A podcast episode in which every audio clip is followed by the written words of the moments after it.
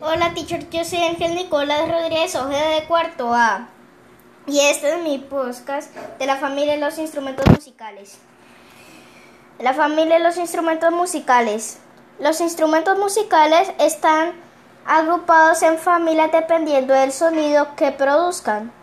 Entre estos tenemos instrumentos de viento metal, son los que están hechos de latón o cualquier otro tipo de de metal y hacen sonidos cuando el aire corre a través de ellos. Instrumentos de cuerda. El sonido de los instrumentos de cuerda proviene de sus cuerdas. Instrumentos de viento madera.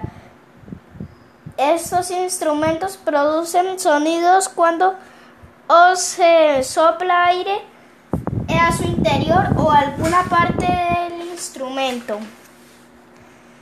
La familia de instrumentos que más me llama la atención son instrumentos de percusión.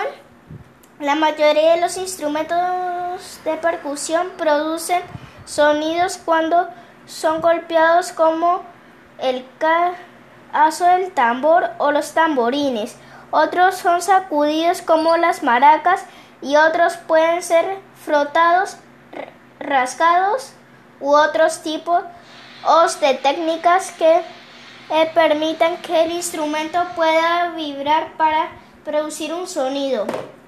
El instrumento que más me gusta es el tambor. Un tambor es un instrumento de percusión de sonido y determinado.